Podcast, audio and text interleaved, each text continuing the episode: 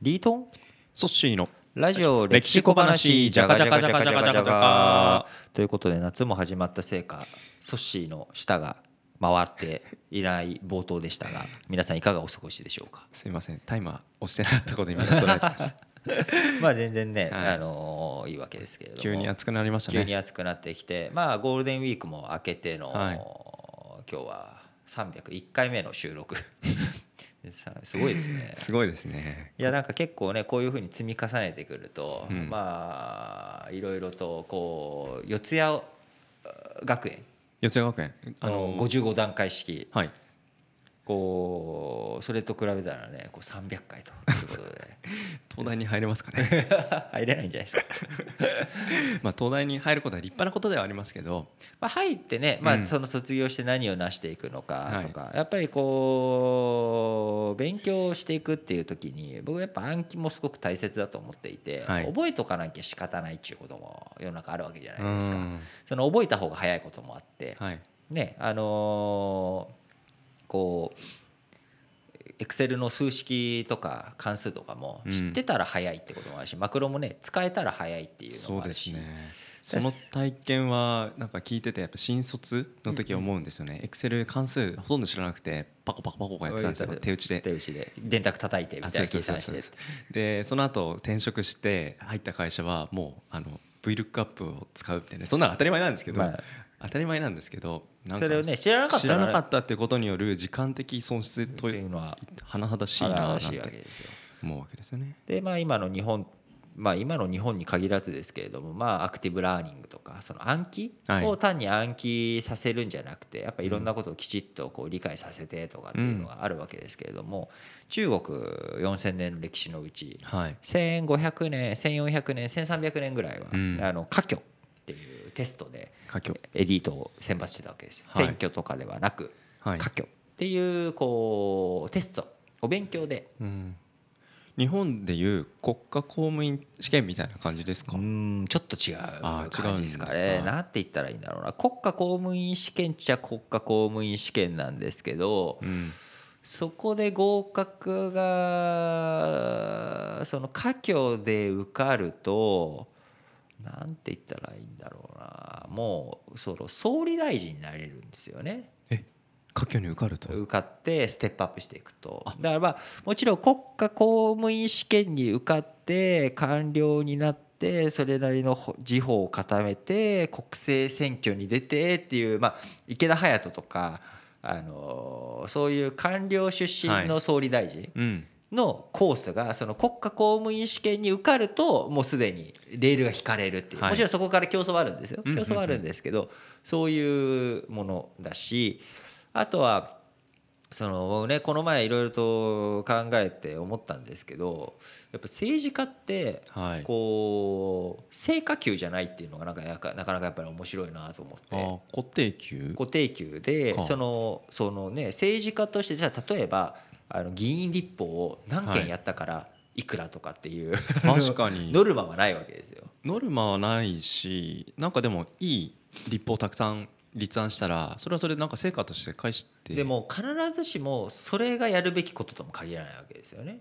というと。別に法律を作ることも仕事じゃないし、運用することも大切な仕事だしそのした準備をすることも大切だし、うん。あるいは一細かいのをいっぱい作るのと、はい。どでっかいの。例えば憲法改正に向けて動きました。ってなった時に憲法改正がしてもしなくても僕はその憲法改正の国民投票まで持ってきましたっていうのは一つの価値だと思うんですよね、みんなで。なんかそういう状況がどうなのかっていうのしっかり分かったと。だからやっぱ簡単にこう結果責任とかあと1じゃあそれって1年目線でいいのか2年目線でいいのかってなってくる。最終的には当然選挙で落ちるか受かるかっていうところで評価されるわけですけどお金っていう意味では金銭的報酬ってうん。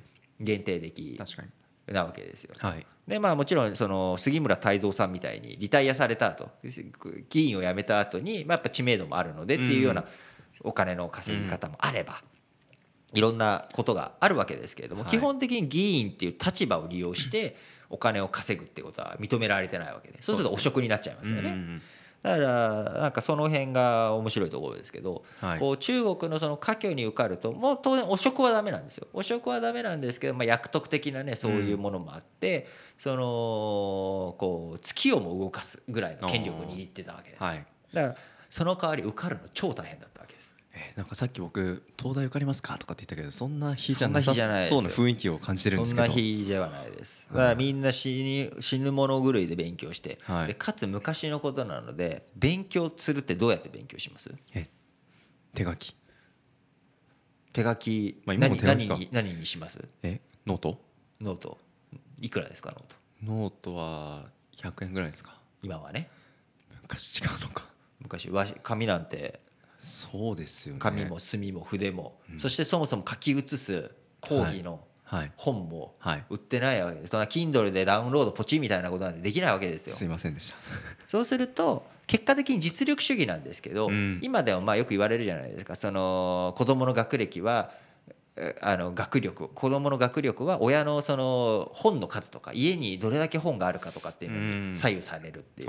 これの極端な例が中国の科挙なわけです。なるほど体裁は当然実力主義ですよ。うん。でもそもそも受験できるだけの勉強ができる環境を持ってるってことは、はい。もうすでにお金持ちなんです。なるほど。その勉強できるってことはかつ？勉強？勉強してる間は？してる間仕事しなくていい？仕事できないですよね。あ。仕事できない、うん。だから弁護士とかのね、あの司法試験はい。受ける時にもこうたなんか時々あるじゃないですか。そのあの彼女にはい。食わせてもらって、そうです。会社辞めて、うん。ね、受かった受かるからみたいな、あるじゃないですか。ありますね。これのもっと極端なケースですよ、はい。うん。なるほど。いやー。でも受かっちゃったらはい。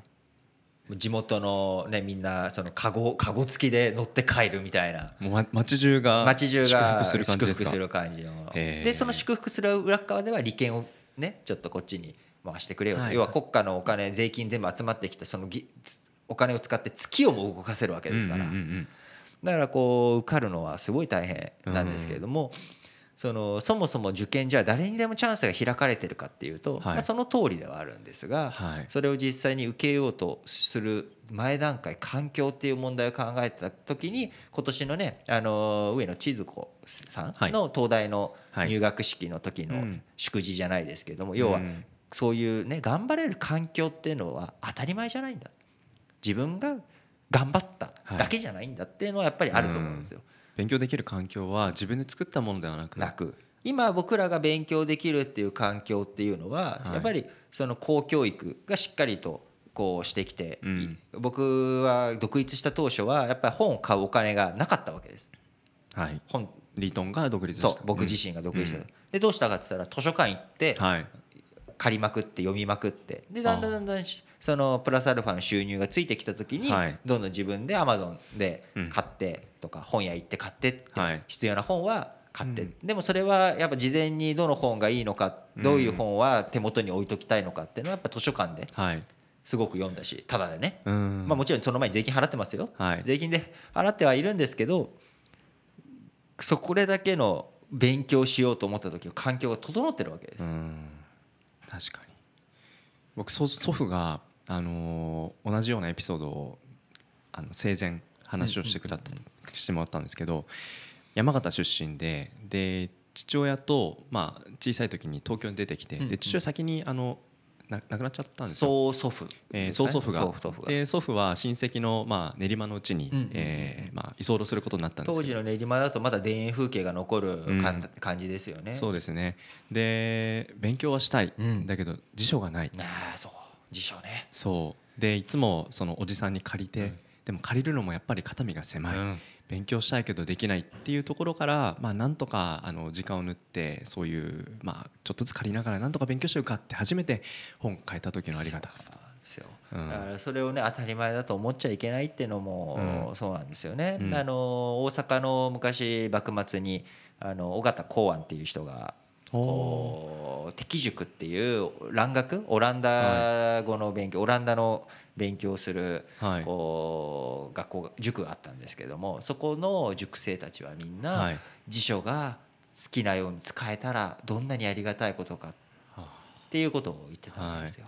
やっぱりそのね辞書はすごく貴重なものだったので、うん、そこのあの学生が福沢諭吉福沢諭吉もいましたし、うん。あの塾頭でいて。うん。だそういったことからも考えるとやっぱりその今は逆に言えばその家境に受かろうと思えば受かれる環境なんですよ。我々は。えー教科書はある。ある。勉強もできる。紙もある。ある。でそういった時にこうもちろん時間とかねいろんな制約はあるんだけれども、はい。やっぱりまあ、で家境に別にう 家境の勉強する必要はないんですよ。今更あの家境の科目全部 クリアしていく必要はないんですけど、うん。何が言いたいかというとそれに代替することプログラミングしかりいろんな MBA の勉強しかり、うん。いろんな環境は整っているはい。だからそうなってくるとやっぱあとは自分がその月をも動かすために何をするのかっていう行動がうん。重要になってくるんだろうなとうん。思ってます。社会とどう関わっていくかがポイントと、そういうことですね。はいラジオ歴史小話お相手はリートンとソシでした。